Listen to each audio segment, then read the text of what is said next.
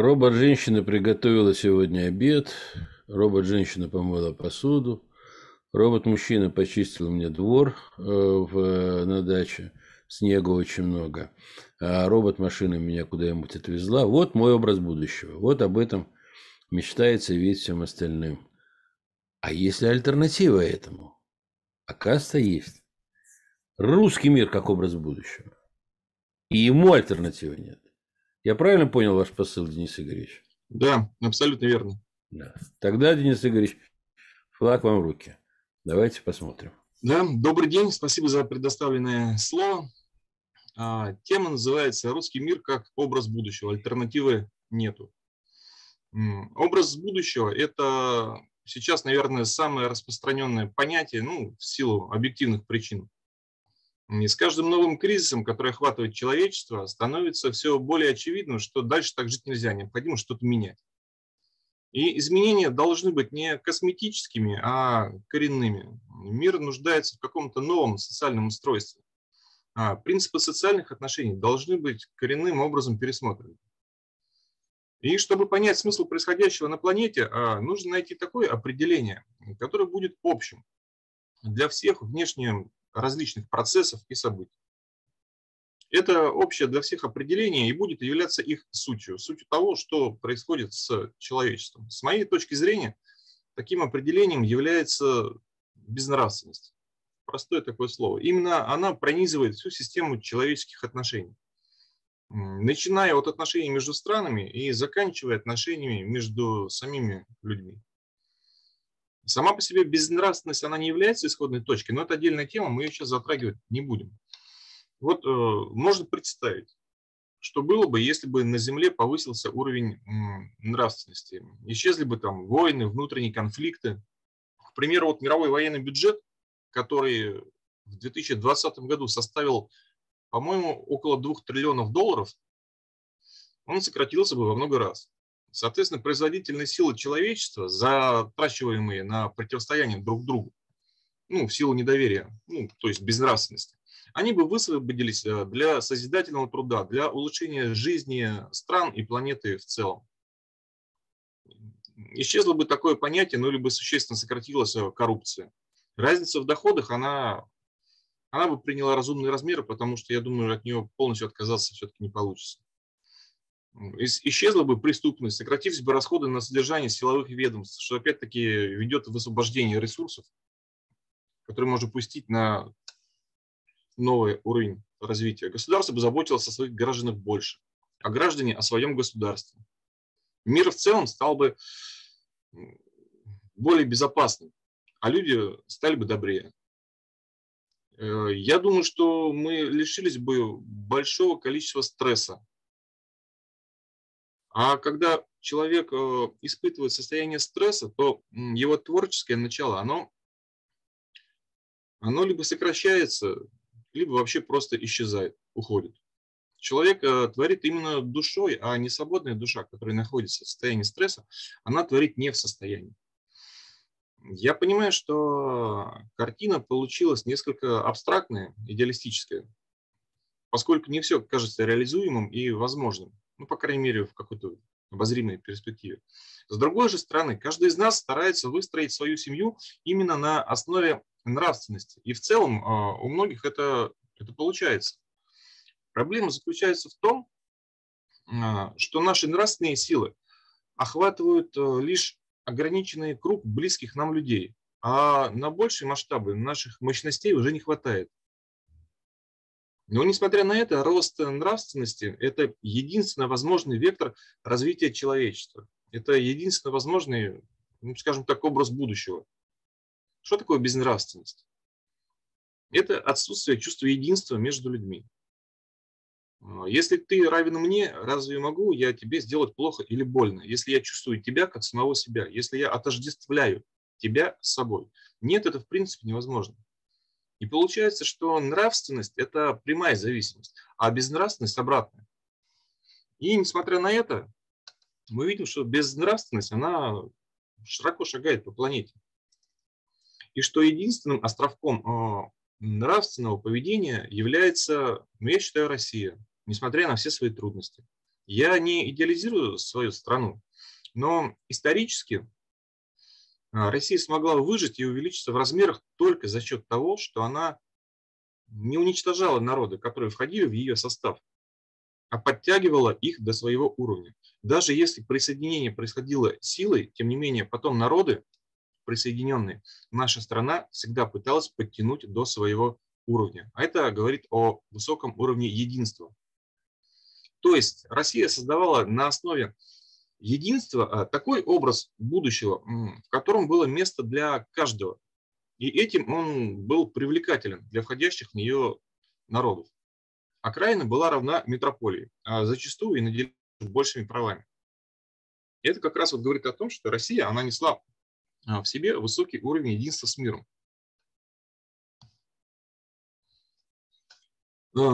И это со стороны наших противников, ведущих против нас прежде всего э, смысловые войны, всегда являлось первоочередным предметом, подлежащим разрушению и уничтожению. За прошедшие годы на международной арене наша страна показала, что нравственность для нее является основой основ, главной сутью мировой политики. И теперь э, я считаю, что настала пора переходить к, к внутренним изменениям. Именно этим объясняется долгожданное вот изменение нашей Конституции, которое было не так давно. Такая последовательность действий от изменений на внешнем контуре к изменениям, на, э, к изменениям внутренним ясна и понятна, но тем не менее действия России на внешнем контуре зачастую подвергаются критике э, такого плана. Давайте сначала в своей стране порядок наведем, а потом полезем в другие дела. Но на такую критику ответ э, достаточно простой. Например, если у вас есть какая-либо болезнь, и вы идете к доктору, то доктор, конечно же, может вылечить вас. Но без изменения образа жизни нет гарантии, что болезнь не вернется. Поэтому, чтобы выздороветь, необходимо изменить свое отношение к жизни на более правильное. Ну или, допустим, другой пример, а, который можно увидеть э, в книгах э, или в фильмах, особенно э, в американских боевиках, про банды и все прочее. Член какой-либо банды хочет покинуть ее чтобы вступить на путь нормальной жизни. Для этого ему необходимо порвать с окружением. И он наводит порядок сначала в своих взаимоотношениях с внешним окружением, чтобы после этого поставить свою жизнь, то есть свои внутренние процессы, на правильные рельсы.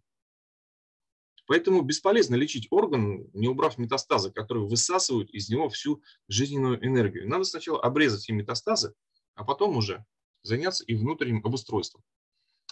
Обобщая, можно сказать, что положительные внутренние изменения, они возможны лишь тогда, когда вы начинаете правильно относиться к внешнему миру, возведя вот такое новое отношение в нерушимый принцип.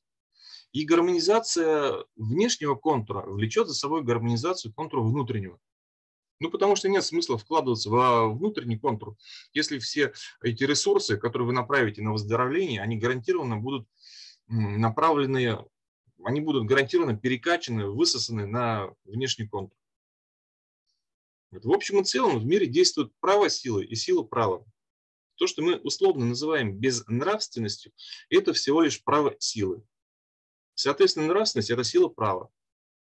И эволюционно, я об этом говорил в другой передаче, а, на смену праву силы должна прийти сила права.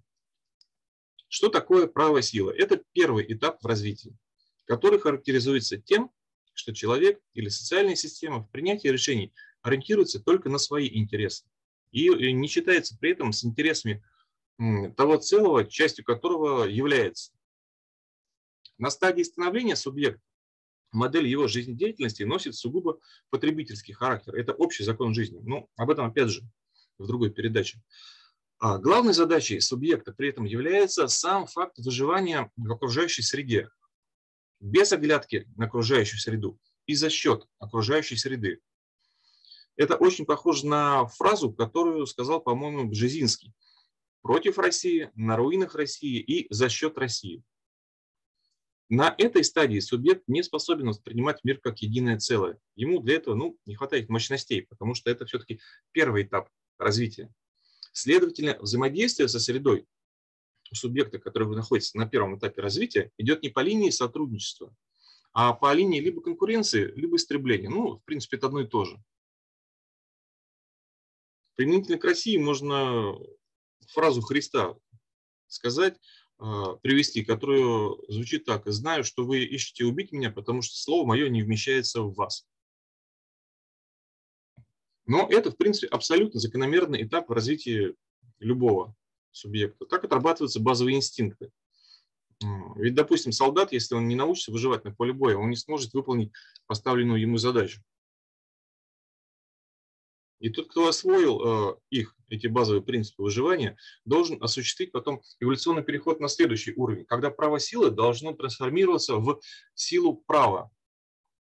И тот, кто не, не сможет осуществить этот переход, э, тот окажется, как сказал Обама, on the wrong side of history, на неправильной стороне истории. Только он имел в виду нашу страну, а получается ситуация, что совсем наоборот. И вот исторически так сложилось,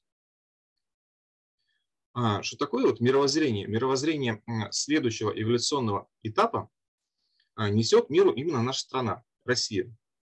Но право силы, оно не хочет уступать силе права. Как любой старый не хочет уступать место новому. Безнравственность и вседозволенность а, не хотят превращаться в нравственность и равенство. Для них это сродни ну, концу света. И вот тот накал международных страстей а, в отношении России свидетельствует о том, что вот точка перехода от одного этапа к другому очень близко, или мы уже в ней находимся. И а, все более и более ясным становится, что от этого никуда не деться, поскольку данный переход является эволюционным, который обеспечивает выход человечества на а, следующий уровень развития. Системным языком эту информацию я излагаю в своих статьях и попытался это сделать э, в прошлой передаче. Мне удалось открыть новые, ну, по крайней мере, для меня закономерности в развитии систем, прежде всего биологических, социальных, действия э, которых испытывает на себе все сущее. Это позволило понять логику эволюции социальных систем. И при этом вот образ будущего, о котором, который сейчас ну, на слуху у всех, со всех экранов, радиоприемников и так далее слышится только одно слово – образ будущего.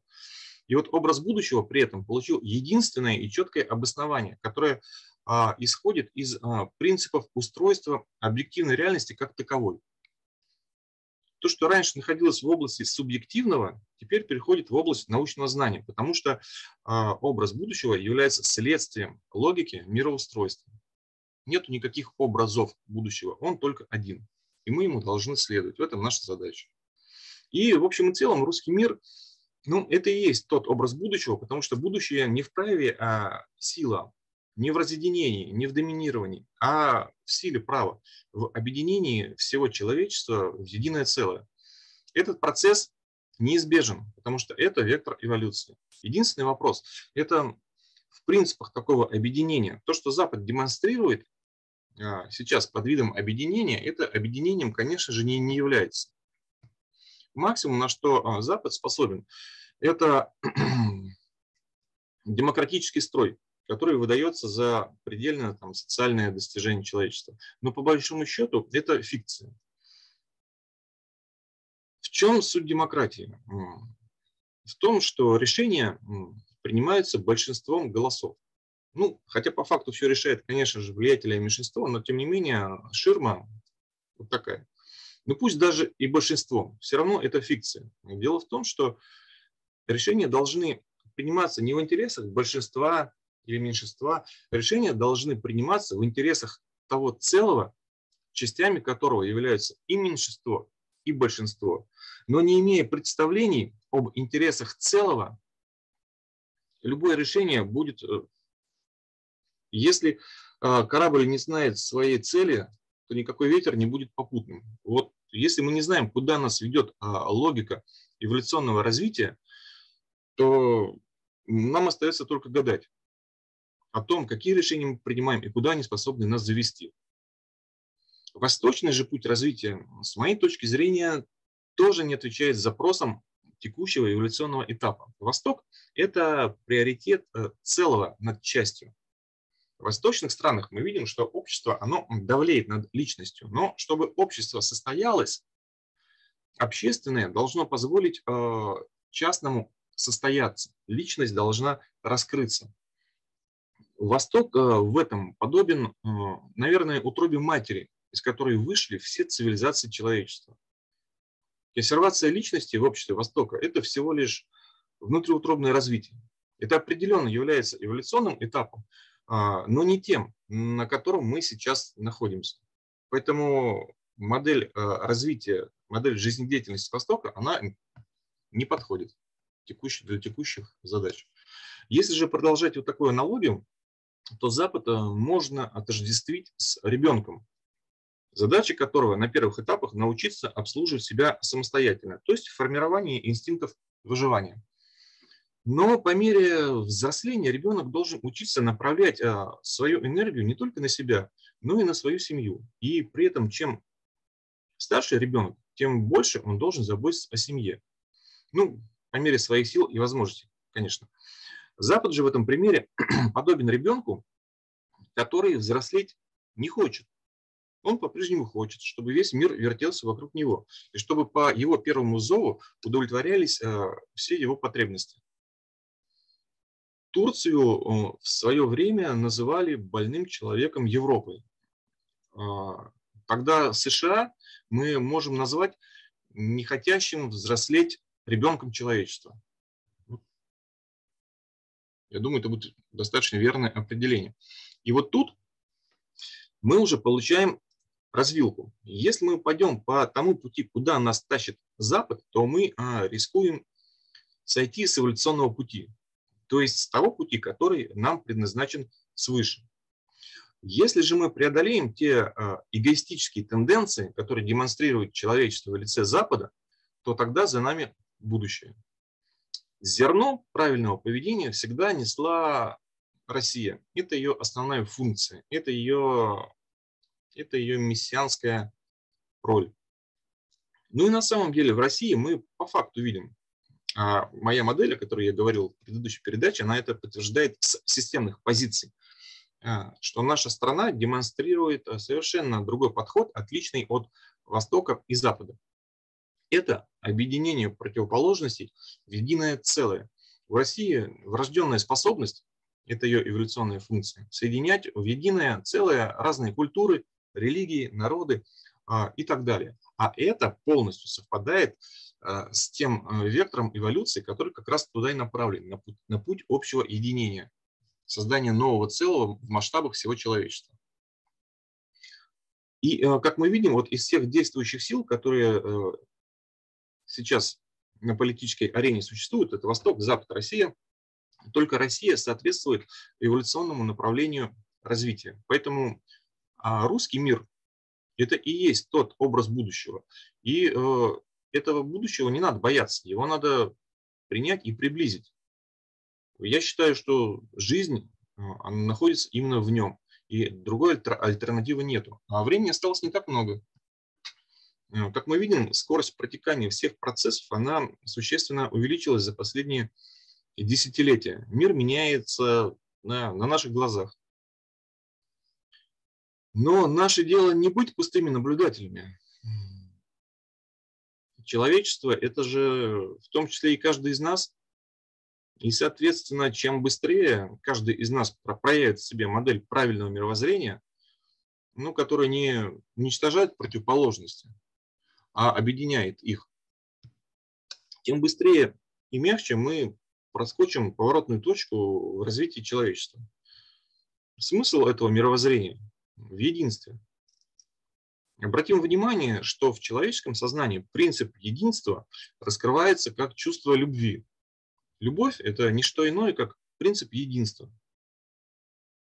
Просто слово «любовь» оно выражает э, эмоциональную сторону вопроса, а словосочетание «принцип единства», он больше такой, как технический термин.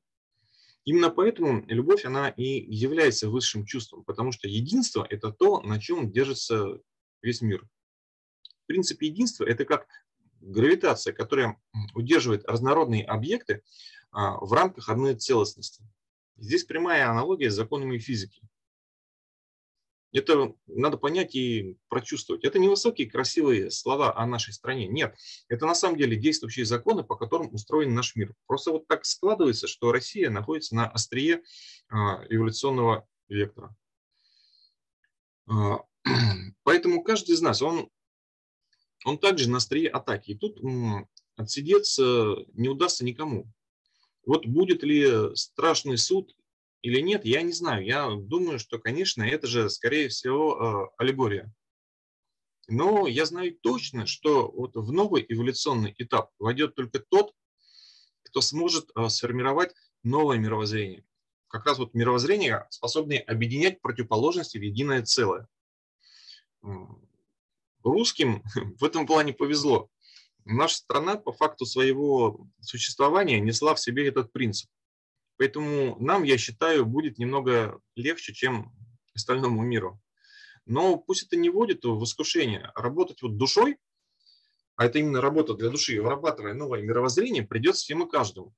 Может быть, даже что и наоборот. На русском народе сейчас самая большая ответственность, поскольку функцией России является преодоление деградационного движения Запада и создание, и создание новой формы восприятия реальности. А кому много дано, с того много и спросится.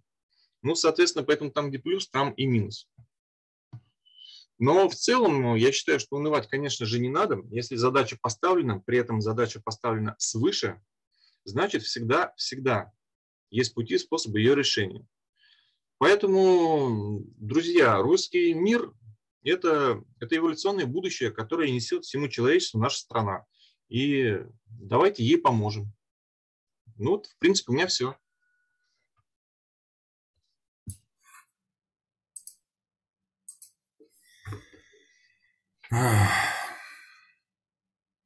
Тут можно, знаешь, что добавить? Вот ты упоминал, э, как в демократических э, обществах в кавычках, без кавычек, это демократия, как принимается решение. Я вот хочу рассказать, как решения принимались в Древнем Египте. В Древнем Египте он делился на северный и южный. А, общий был фараон, он царствовал, но не правил. А двумя этими территориями, северной и, и южной, управляли две команды жрецов. В, каждой, в каждом этом жреческой бригаде было по 11 человек. И если какой-то вопрос касался половины страны, то, соответственно, эти 11 человек э, садились, э, обсуждали и голосовали. Обратите внимание, нечетное количество, 11 человек. И всегда решение принималось большинством. Кстати, отсюда, вернее оттуда, из Древнего Египта пошло, что во всех парламентах мира количество этих э, депутатов и нечетное количество, что всегда можно было дать там на один голос больше. Но когда вопрос касался все, всего Египта, всего государства, решение принималось следующим образом. Два этих главных бригадира встречались вдвоем. Вдвоем. Это, кстати, оттуда тянется у святых отцов, где трое там потерянное время. Встречались вдвоем. Ну, не знаю, может, что-нибудь они там и покурили, а может, что-нибудь и попили. И дальше они начинали обсуждать этот вопрос. Причем это древняя египетская технология, она технология возгонки. В результате получилось решение, которое, получалось решение, которое не принадлежало ни одному из них. Ну, например, там э, один чем-то похожий, но очень-очень приближенно на гегелевскую тезис, антитезис, синтез. Э, но только отдаленная, так сказать, внешне по форме. Один там мысль, ну что мы там, елки-палки, пойдем там на соседей войной другой эту мысль там отпулил, да на соседей войной, а зачем нам это нужно? Второй там раз, а мы там что-нибудь денег там наберем. Первый там, а что мы там наберем? И они вот так мысли возгоняли, возгоняли, и решение приходило свыше. Оно не принадлежало никому. Кстати, один из эффективных способов это технолог... использования этой технологии для принятия любых решений. Так что-то вот вспомнилось к вопросу о демократии, о принятии решений. Не слышал об этом, читаю. Нигде ты не прочитаешь об этом. Александр Горович. Да. Ну, скажи что-нибудь.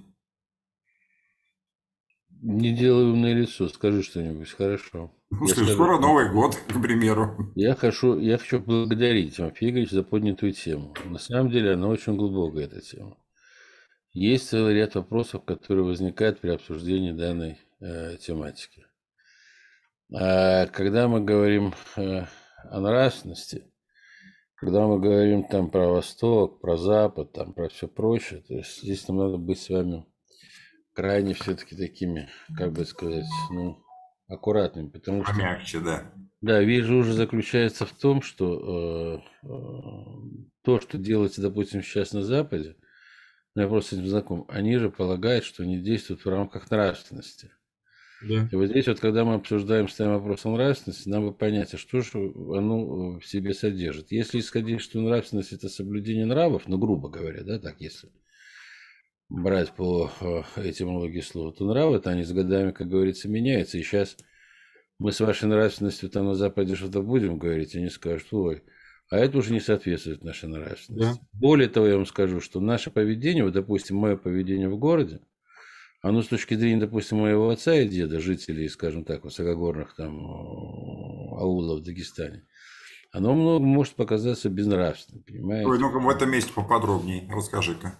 Ну как, а что рассказать? Ну я э, вот э, могу позволить себе присутствие старших выпить. Это некрасиво. Я могу присутствие старших закурить.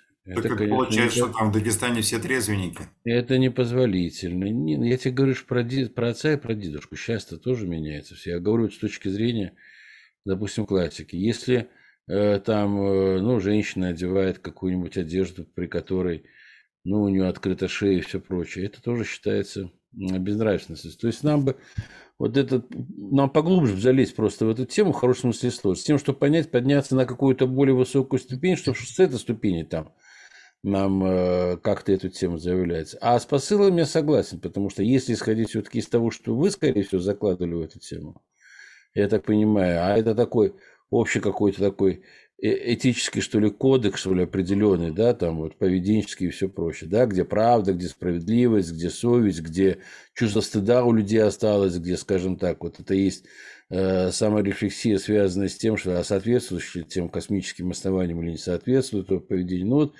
исходя из таких каких-то высоких смыслов, ну, тогда, конечно, понятно, что, допустим, русский проект на сегодня или русский мир, он является собой вот этот вот ту самую золотую середину, которая в конечном итоге может быть рассмотрена как образ будущего и теми, и другими.